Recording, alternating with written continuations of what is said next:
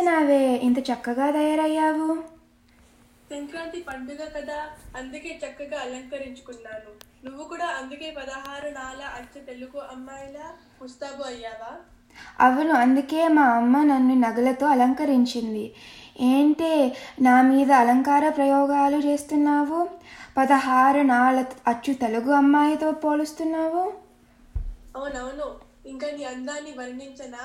నీ ముఖము చంద్రబింబము వలె నీ కన్నులు మీనముల వలె ఆ ఆగాగు నేను నీకు కొంచెం అందిస్తాను. పెదవులు దొండ పండు వలె దంతాలు ముత్యాలు వరుస వలె అబ్బో మనకి తెలియకుండా అర్థాలంకారాలు ఉపయోగిస్తున్నాము నిజమే కదా మనకు అర్థాలంకారాలు బాగా అర్థమయ్యింది అర్- అని అర్థమైంది అవునే ఇప్పుడు శబ్దాలంకారాల్ని వాడి చూద్దామా? ఇప్పుడు మేధ మీనములో విహరించి శబ్దాలంకార సాగరంలో. అంటే మేధ అని పేరు గల చేపలు అంటే మనము శబ్దాలంకారం అనే సముద్రంలో ఈదుతాయి అని నీ ఉద్దేశమా? అవునే బాగుందాన ప్రయోగం. వావ్ వావ్ భేష్ భేష్. ఎంతవరకు సరి అయిన ప్రయోగమో రేపు మన మనం మన తెలుగు ఉపాధ్యాయురాలిని అడిగి తెలుసుకుందాము. ఇది ఎలా ఉందో చెప్పు. అదిగదిగో మేడ మేడ పక్కన గోడ గోడ పక్కన నీడ నీడలో లేగ దూడ. అద్భుతం అత్య అత్యద్భుతం. నేను రాసింది కాదులే ఎక్కడో చదివింది.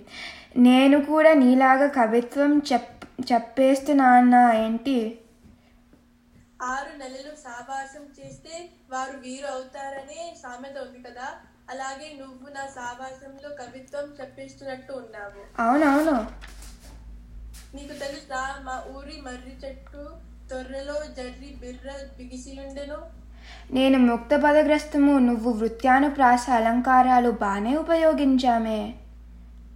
మనకి శబ్దాలంకారాలు కూడా బాగానే అర్థమైనట్టు ఉన్నాయి. సరే కానీ నువ్వు ఈ పాట విన్నావా?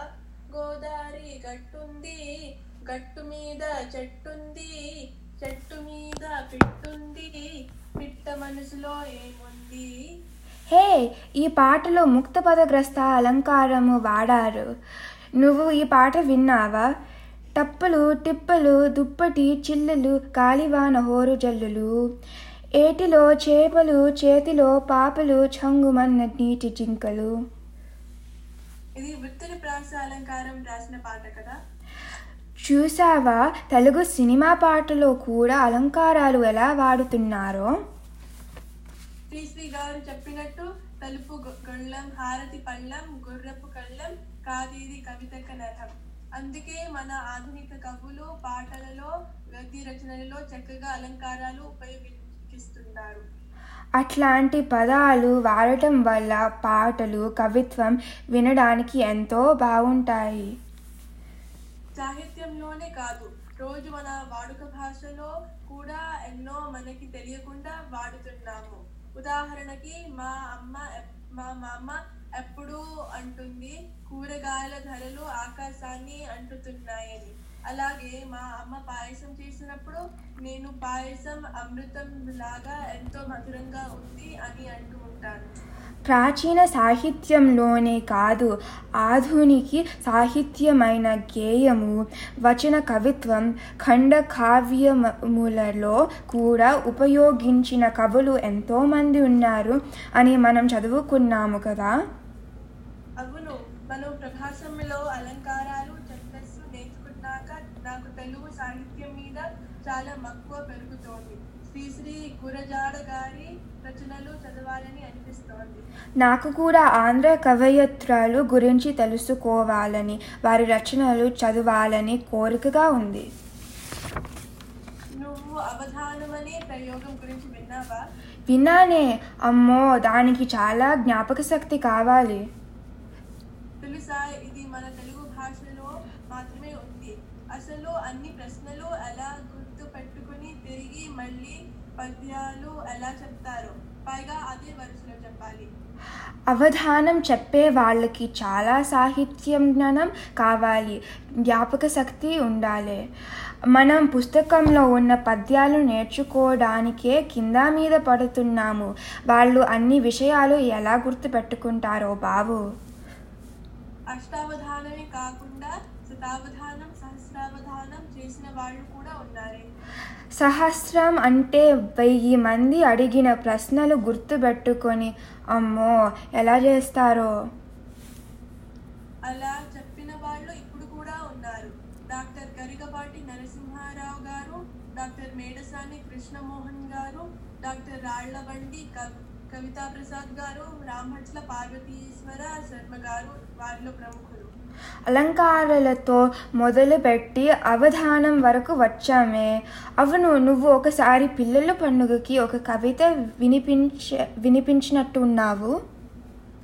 ఏదో బుడ్డిదిలే నీకు ఈ విషయం తెలుసా? మనబడి వాళ్ళు బాలచంద్రిక అనే కార్యక్రమా కార్యక్రమాన్ని మొదలుపెట్టారు. ఏంటది? అది మనకెలా ఉపయోగపడుతుంది?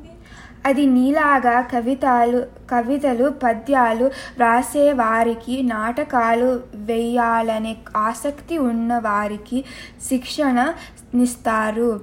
దానికి ఒక ఉపాధ్యాయుల బృందాన్ని కూడా ఏర్పాటు చేశారు. చాలా మంచి విషయం.